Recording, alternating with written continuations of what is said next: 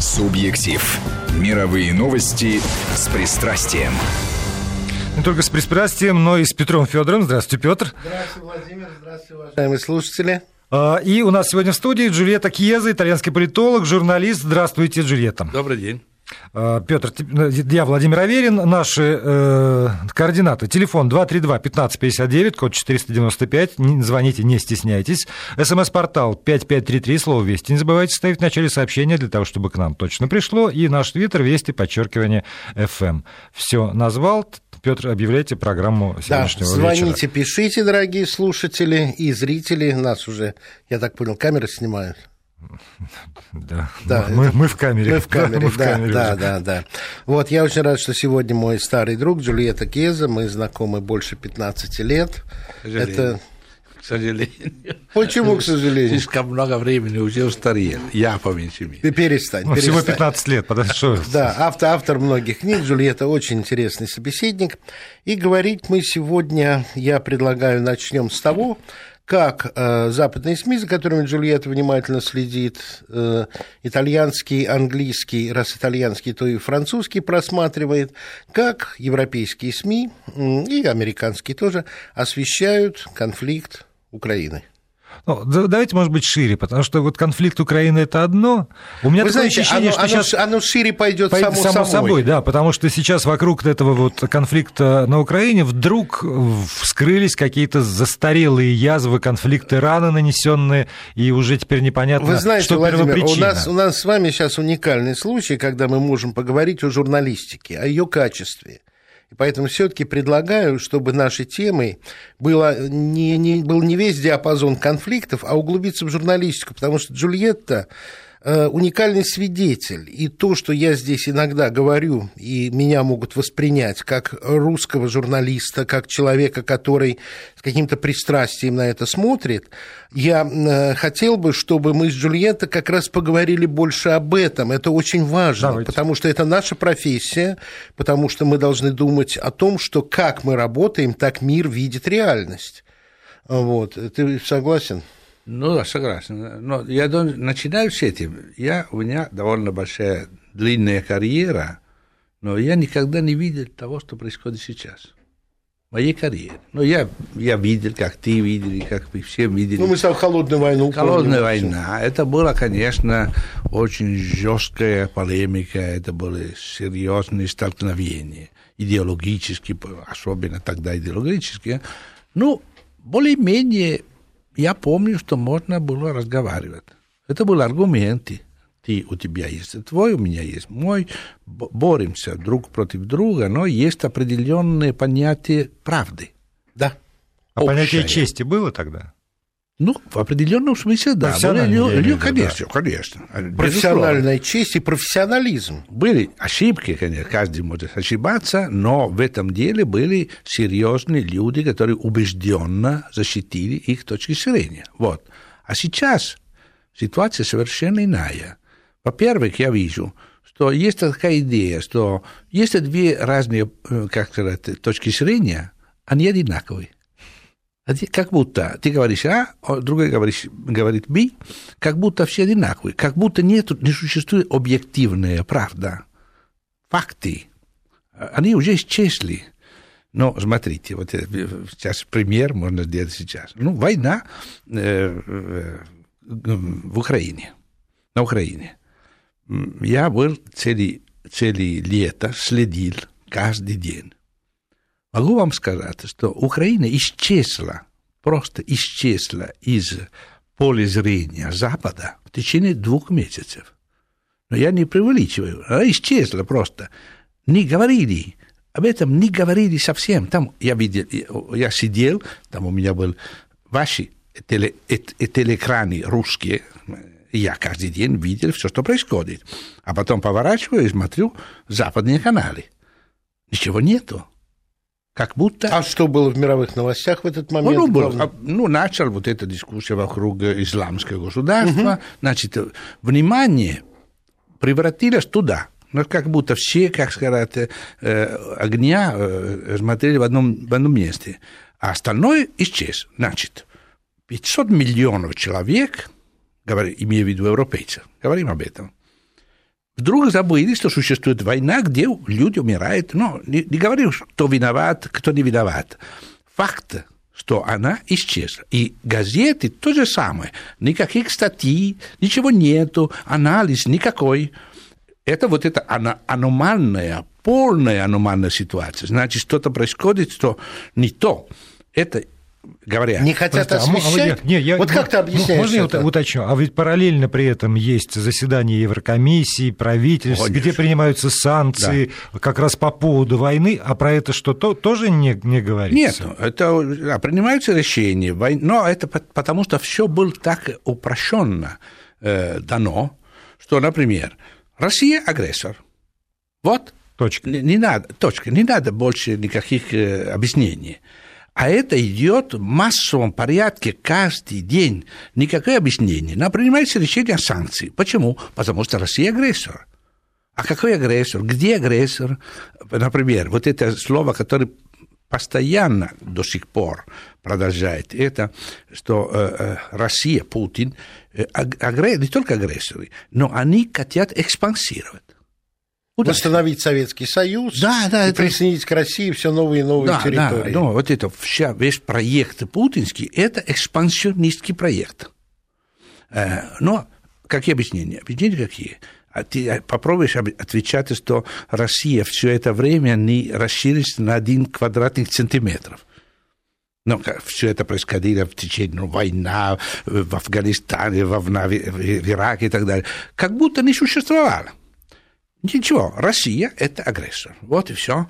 Это руссофобская структура мышления, которая практически препятствует всякий контроль дискуссии. Как ты можешь дискутировать, когда есть факты, которые установлены раз навсегда, э, э, и нельзя даже э, как противодействовать. Джульетта, а как это возможно? Потому что все-таки есть журналисты, которые имеют доступ к информационным агентствам, которые знают больше, чем их читатели. Хотя, должен тебе сказать, что недавно меня потряс пример с одной из самых э, респектабельных э, газет Германии, Frankfurter Allgemeine Zeitung, где в анализе обозревателя, серьезного обозревателя, его рассуждения о конфликте треугольника Брюссель-Москва-Киев – рассуждения начинались с того, что он сказал, если бы Москва еще до начала майданных событий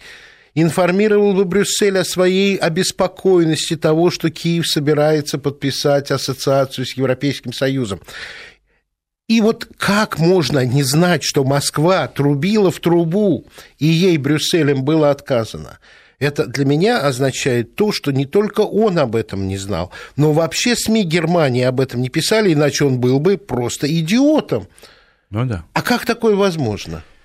Ну, это, я считаю, что мы уже давно живем в, в мире, где единое мышление. Они, она уже построена, уже давно.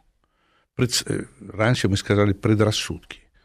Но даже это глубже – Потому что когда человек не имеет возможности как, э, э, различать разные вещи, угу.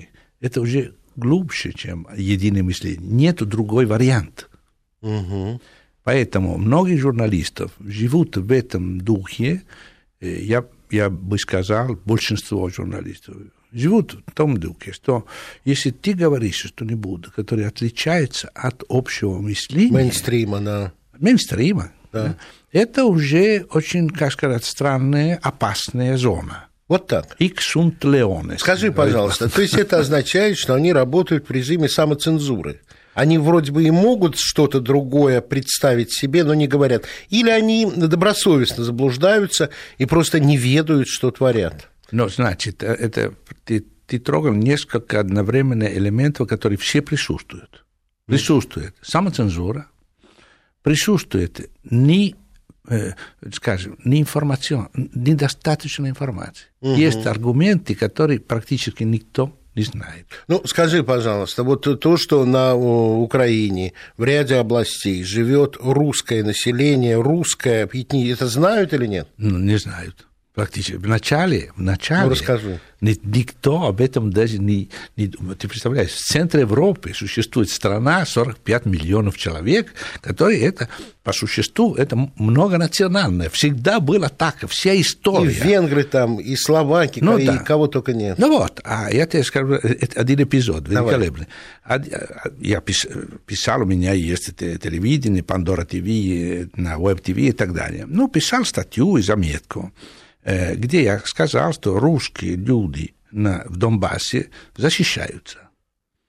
А вдруг появ- сра- через день появилась статья очень яркая против меня, просто имя, фамилия. Джульетто Chiesa признался, что Россия вторгалась, захватила Украину. То есть они считали, что те русские, о которых ты написал, это русская армия? Это русская армия. Ну, это отчасти можно понять, потому что этнические э, обозначения и гражданские, ну, как это себе, гражд- обозначения гражданства, они уже давно слились. Так бы, Владимир, так, но я так полагаю, что э, Джульетта как раз писала о том, что русские в Не, я- Донбассе я и понимаю, Луганске да. защищают свой язык, защищают Да, свою культуру да. и Джульетта протестуют том, против этни- насильственной этнические украинизации. русские, но если в мозгу нет разделения по этносам, а есть разделение только по гражданству, ну, то так вот привык человек, он вот не отдает себе отчета. Для него американец – это американец, а француз – это француз, неважно, кто он по национальности. Ну, конечно, да. Вот. И тогда он может, и вот это к вопросу об искреннем заблуждении.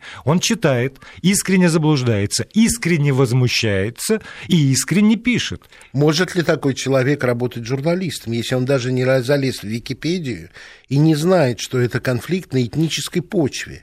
Значит, И он изначально считает, что это просто агрессия Путина против Украины. Но Знаете, если вот- совместить, извините, я Да. перебью. А, давай, прости. Если совместить все, что ты уже сказал, что это правда, с незнанием истории, например, это вопрос уже более общий. Да. Как может быть, что существуют десятки журналистов, которые пишут комментарии, анализы, которые миллионов людей читают, то не знают элементарные вещи э, европейской истории, например. Когда я рассказал, ну, рассказали о пакте Молотов-Риббентроп, а многие не знали, что Галиция, Галичина, как вы Да. говорите, это было часто Польша, а потом переместилось. Многие не знают, что больше половина э, Литвы была польская до, э, до войны и так далее. А как ты можешь э, изучать война, которая происходила, столкновение между, допустим, национальностями, хотите, хотите так, если ты не знаешь, откуда все эти национальности оказались там, а какая история, вот это элементарные вещи. Раньше, раньше, значит, 20 лет назад, 25 лет назад, я помню, потому что был корреспондент, тебя назначили корреспондент или специальный корреспондент, не знаю, в Афганистан. А ты не можешь туда пойти, не зная ничего об, Аф- об Аф- Афганистане. Это, это было с точки зрения профессии просто недопустимо. Ну, конечно. А сейчас- Когда я уезжал в Австралию, то я отксерокопировал 3 килограмма материалов про Австралию. Ну да. ну вот понимаете, я, я поскольку вы Это так что, это ругаете, падение я- профессионализма? Я, я пытаюсь вот в защиту сказать. С другой стороны, когда вас, например, из Германии назначают корреспондентом в Польшу, предположим, то вам же нельзя на самом деле вспоминать о том, что польские земли ныне на уровне? Щец- Щецина, польские земли в Силезии на самом деле до 9 там, до, до 45 года были абсолютно немецкими, и никаких поляков там близко не стояло. А почему И бо- нельзя? А и- почему нельзя? ну, ну, как-то не политкорректно. В рамках Евросоюза напоминать еще раз про это, как будто бы нельзя. Я говорю про как будто Как бы. будто, как да. будто бы. И тогда вот этот пласт, он уходит, опять же, искренне совершенно, у неких молодых людей, уходит совсем, они перестают про это думать, это вне поля внимания. Ну, значит, они об этом не имеют права писать. Понимаете, да. есть этика журналистики, как врач не Пётр, может ставить Пётр, диагноз, не изучив ну, понимаете, вот как мы говорим сейчас про освещение конфликта на Украине, и я готов подписаться под тем, что вы говорите, двумя руками. Но как только я на секундочку отвлекаюсь от этого повода и слушаю то, что говорит Джульетта в более широком контексте, год назад, например, состоялся бы у нас такой разговор. И тогда я понимаю, что претензии, это претензии и ко мне, и к моим российским коллегам в том числе, потому что я и своих российских коллег зачастую тоже готов поймать на незнании каких-то фактов, Вероятно. на неверном... Ну. Это, может быть, это глобальный мировой а мы, процесс. по-моему, с вами об этом много раз говорили, что падение профессионализма не знает границ. И у нас очень много очень слабых, профессионально подготовленных журналистов, которые берутся писать о том, чего они не знают, и я думаю, это еще подогревается, как бы скажем, публичным обсуждением политических, э, истории, исторических и очень сложных проблем в, ну, я, по крайней мере, за этим слежу, совершенно не специалистами, а эмоциональными людьми в Фейсбуке. Оттуда очень много выплескивается из интернета вот этого непрофессионального. Так, а если это мировой процесс?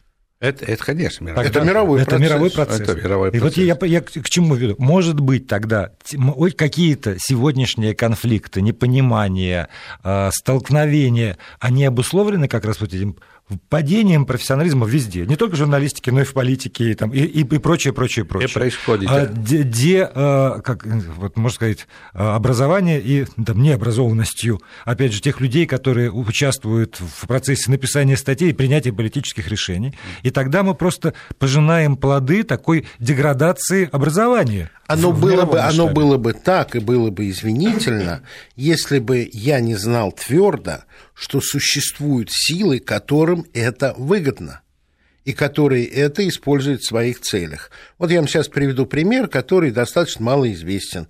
О, о том, что второй в мире после Бразилии производитель кофе – это Вьетнам. Об этом мало кто знает. И об этом не хочет говорить ни Вьетнам, ни транснациональные продуктовые корпорации, ни США. И сейчас объясню почему.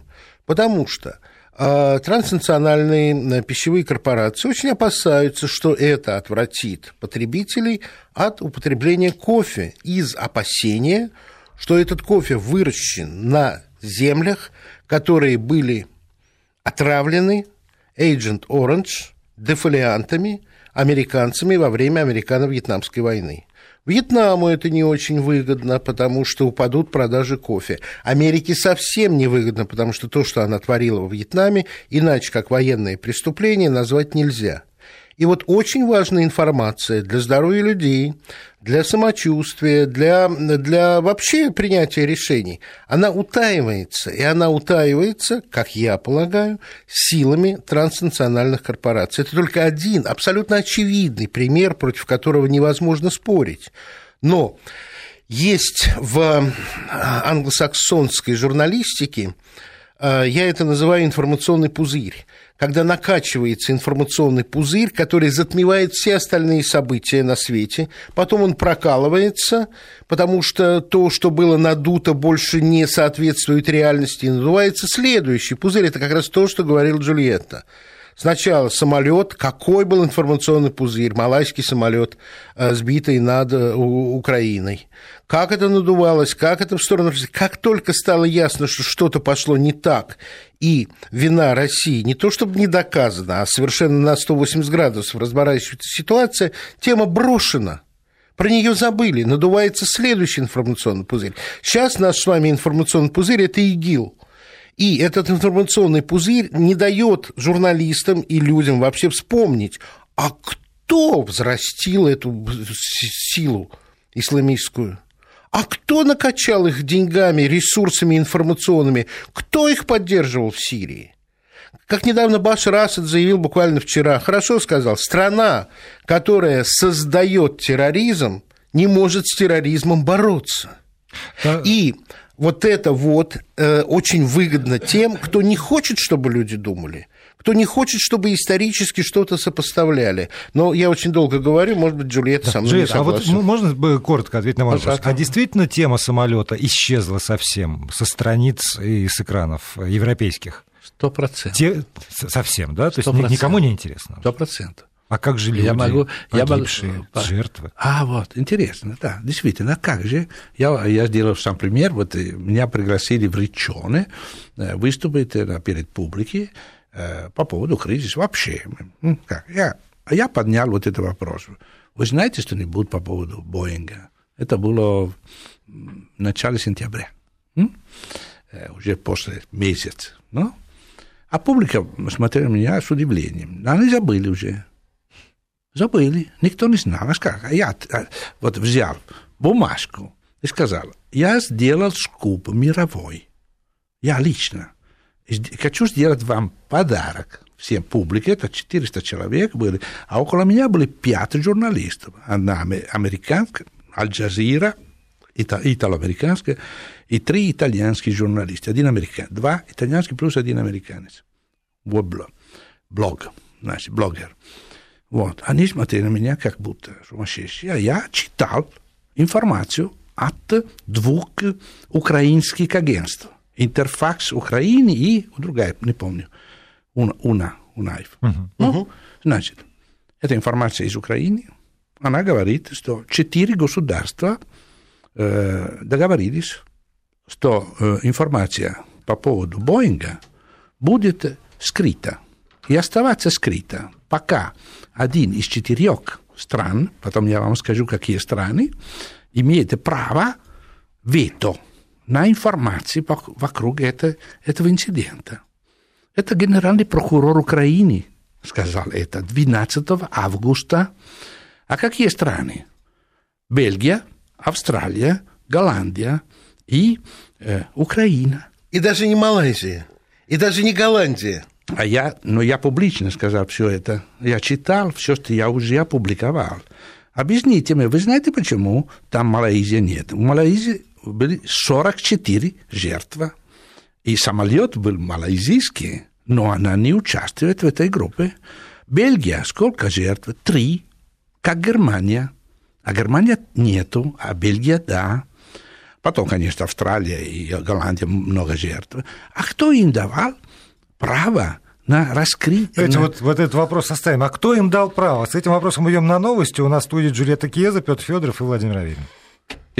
Владимир Аверин, Петр Федоров, Джульетта Кьеза у нас в студии. Остановились мы на вопросе, кто же эти страны назначил. Четыре страны, ответственными за вето на информацию о малазийском Боинге. А, значит, продолжаю. Значит, я задал вопрос, а кто это назначил? Я сказал, я не знаю. А там были, повторяю, четыре журналиста вокруг меня. Я смотрю, никто ничего не знал того, что я сказал. Все журналисты, ведущие, значит, э, большие газеты, Э, все молчали, кроме одного, который сказал, откровенно говоря, я это первый раз слышу. Угу. Первый раз слышу. И действительно первый раз. Никто вот эту информацию не давал на Западе, никто. Это мировой скуп, я могу сказать. Это мой. Я очень рад был. Но один, вот тот сказал, если у вас есть документы, пожалуйста, дадите мне, я буду сделать исследование. Я еще Сделал. жду, еще, еще жду, еще, еще жду. Пока ничего не, не сделано, публика ничего не знала. Забыли, все, забыли. Информационные пузыри. Вот. Как вообще забыли про первый малайский лайнер, который потерпел в Китайском ну, море да, катастрофу. Да, это Просто не помнят. Но я хочу добавить одну, одну вещь, очень просто, потому что я согласен с Петром, когда говорит, что есть причины для этого. Конечно, общее падение духа, общее падение профессиональности и так далее. Но есть силы, которые преднамеренно идут на это. Например, три дня после падения самолета единственная пресс-конференция была сделана в Москве генералами. Я видел Russia 24, Россия да. 24. Смотрю внимательно и задаю себе вопрос. Сколько завтра будет появиться на средства массовой информации завтра? Цитаты? Об Нет, этой... ноль, ноль. Ноль. Ноль. Я, я смотрел все каналы тот день, через день. Ноль. Вот эта пресс-конференция не существует.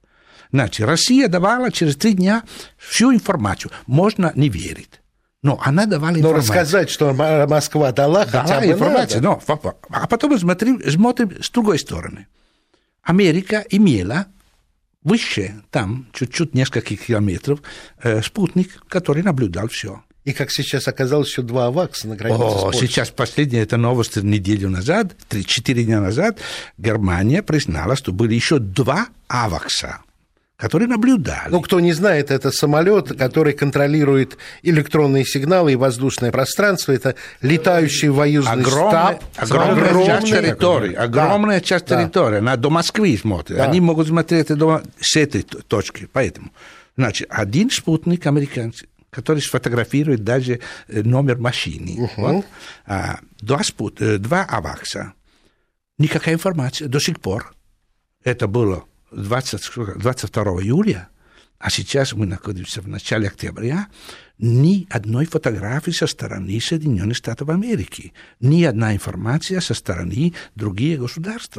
А министр, который отвечает в парламенте э, Г- Германии, говорит, что есть, конечно, еще другие информации, но э, голландское правительство нам не давало разрешения их огласить. О, вот, странно. Странное признание. Сколько газет опубликовали эту информацию? Никакой. Никакой. Ни одно. Ни, одно, ни одна строка. Я, конечно, могу сказать о итальянской и французской. Остальные, ну, германские не читаю. Э, Конечно, Нью-Йорк Таймс ничего не опубликовал. Очевидно. Значит, это не ошибка. Когда происходят такие вещи, это не ошибка. Я не Бог. Если я все эти вещи, которые рассказываю, знаю, значит только, что я их искал. А если ты не ищешь, ты не знаешь. А даже если ищешь, тебе трудно. А человека на улице, для человека на улице невозможно будет вообще. У него нет инструментов. Значит, 500 миллионов человек лишены фундаментальной информации, чтобы принимать решения. Я говорю, личное решение, личная э, идея одного нормального человека на улице. Но это, это лишение демократии. А скажите, пожалуйста, Джульетта, вот, скажем, вы пишете об этом статью, отсылаете ее в итальянские издания. Это отдельная история. Ее не публикуют? Ну вот это было... Спасибо за вопрос. Это третья вещь. Значит, я нормальный журналист, более-менее, у меня стаж. А, а меня исключили из всех телевизионных каналов в Италии уже давно.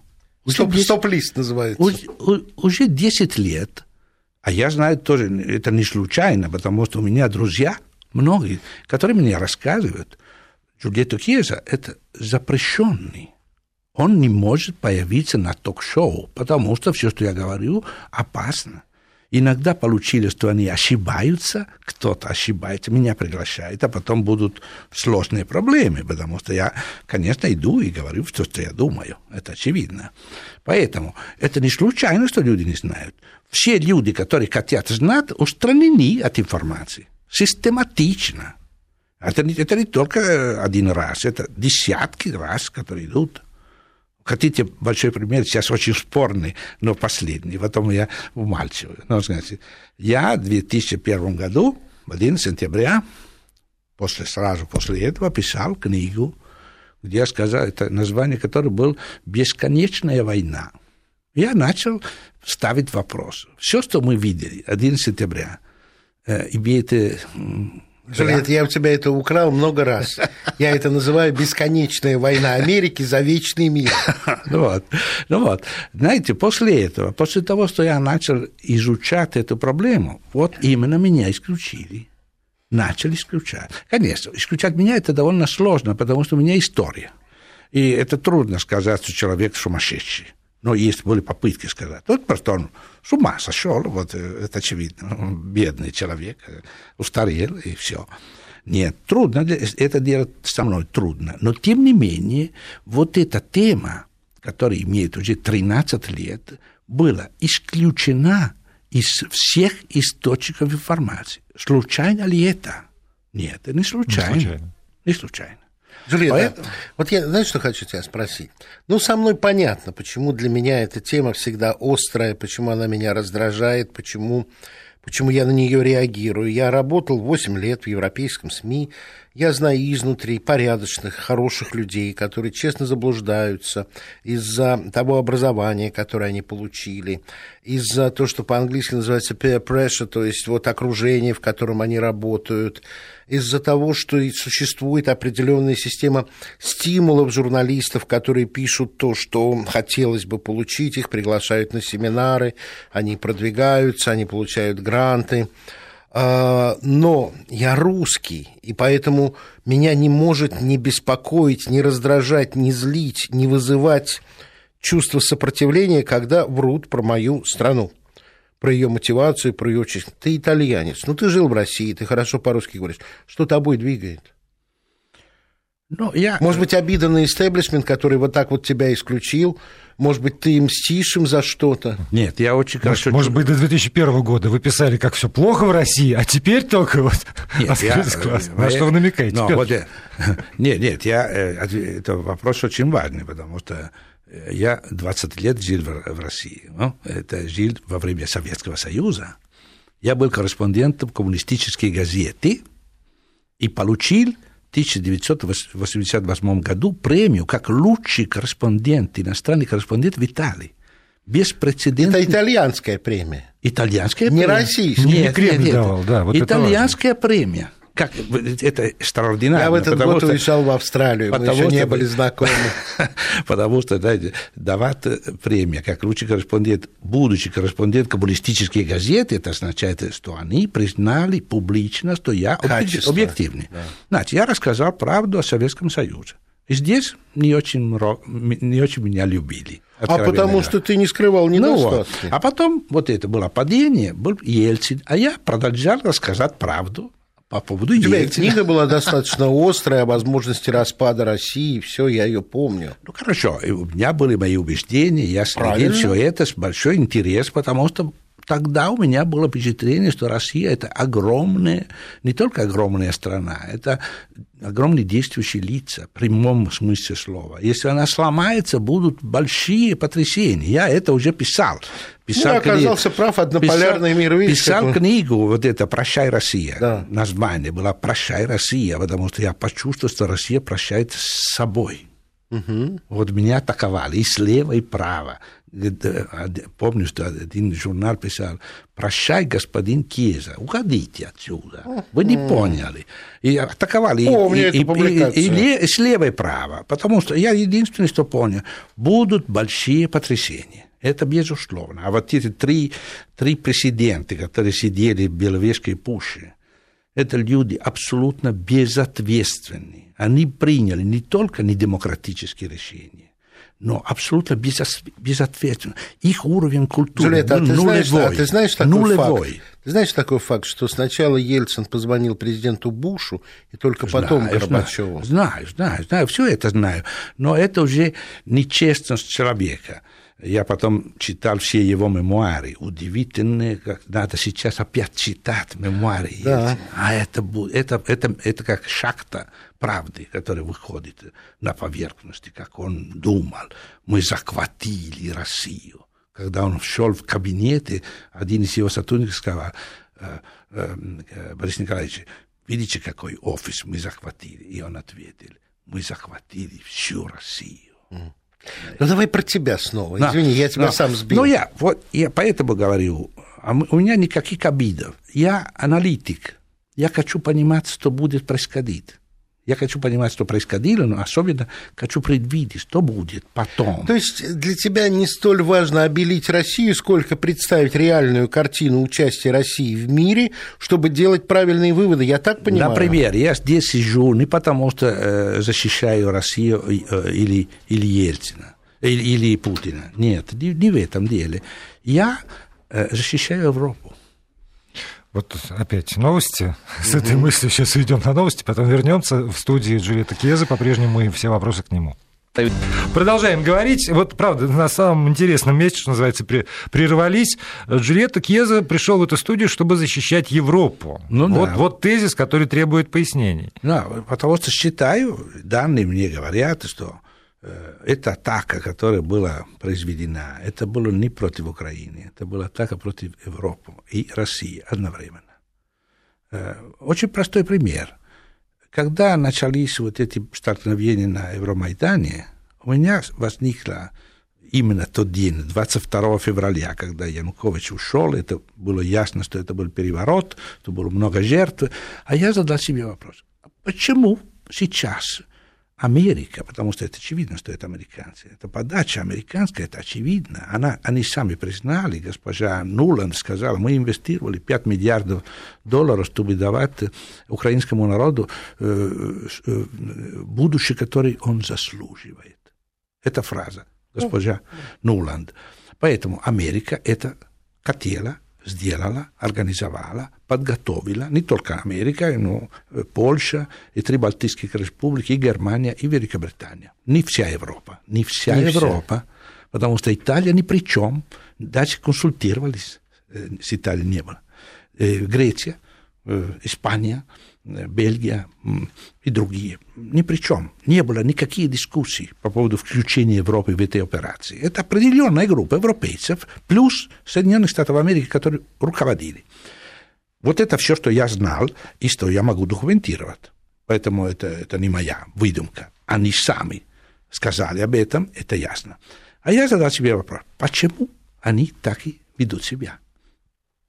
Украина это, это уже была в руках Америки – но не, не один год, десять лет по существу, даже больше. Дождаться выборов Януковича в ну декабре. Ну, да, Господи, вот, да все пошло. А выборы Ющенко до да, этого, да, да, это бы, секретные службы были в руках американцев, э, силовые министерства были в руках американцев, президенты были в руках американцев. Не забу, забудем, что э, жена господина Ющенко, ну, да, она... ну, э, Катерина Чумаченко, да, канадка. была канадка, одна из организаторов нацизма в Америке и потом член э, э, Госдепартамента, да. выс, высочайший член Госдепартамента. Поэтому это все это известно. Я писал книгу, вот это приключение америка... итальянского, итальянского, как сказать, кандидата в Латвии. Да, да, да, да. Я там глава, целая глава, это уже давно, я посвятил, как формировались руководящие элиты Прибалтики,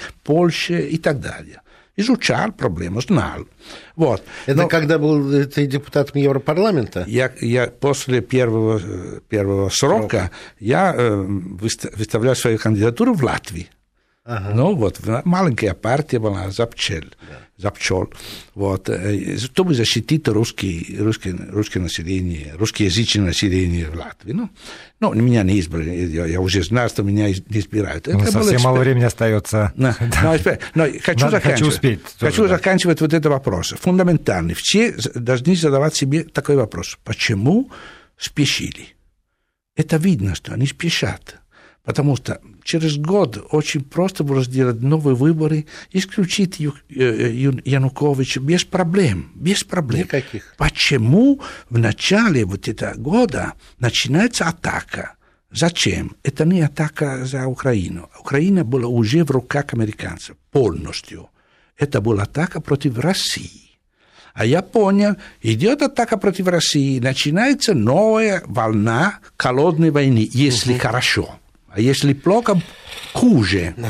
А это будет клин между Европой и, э, и Россией. Все, что происходило, все, что происходит. Это Европа платит сейчас сильно. Но самое важное, и это, на это заканчиваю, я считаю, что будущее кризиса это решаются, решают четыре большие гиганты. Это Америка, Китай, Россия, Европа. Остальные будут, но попозже, попозже. А если Европа идет в соединение с Соединенными Штатами Америки, неизбежно будет Россия и Китай. Конечно. Это Третья мировая война. Потому что 21 век – это век, который решает проблему существования человека. А если мы не понимаем это, это будет очень-очень опасно для всех. Знаете, вот фундаментальный вопрос, который возникает все равно. Да, как действует там Америка? Да. Как можно купить политическую элиту? Да. Почему на это ведется?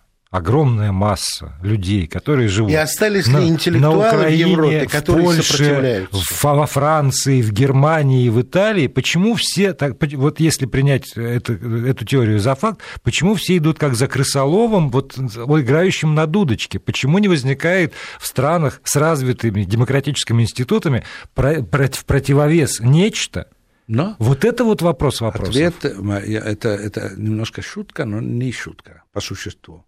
У нас только один Голливуд. Общ образа жизни Запада была формирована в течение 45 лет, 50 лет с идеями американскими. А вот эта фаза э, развития человеческого закончена.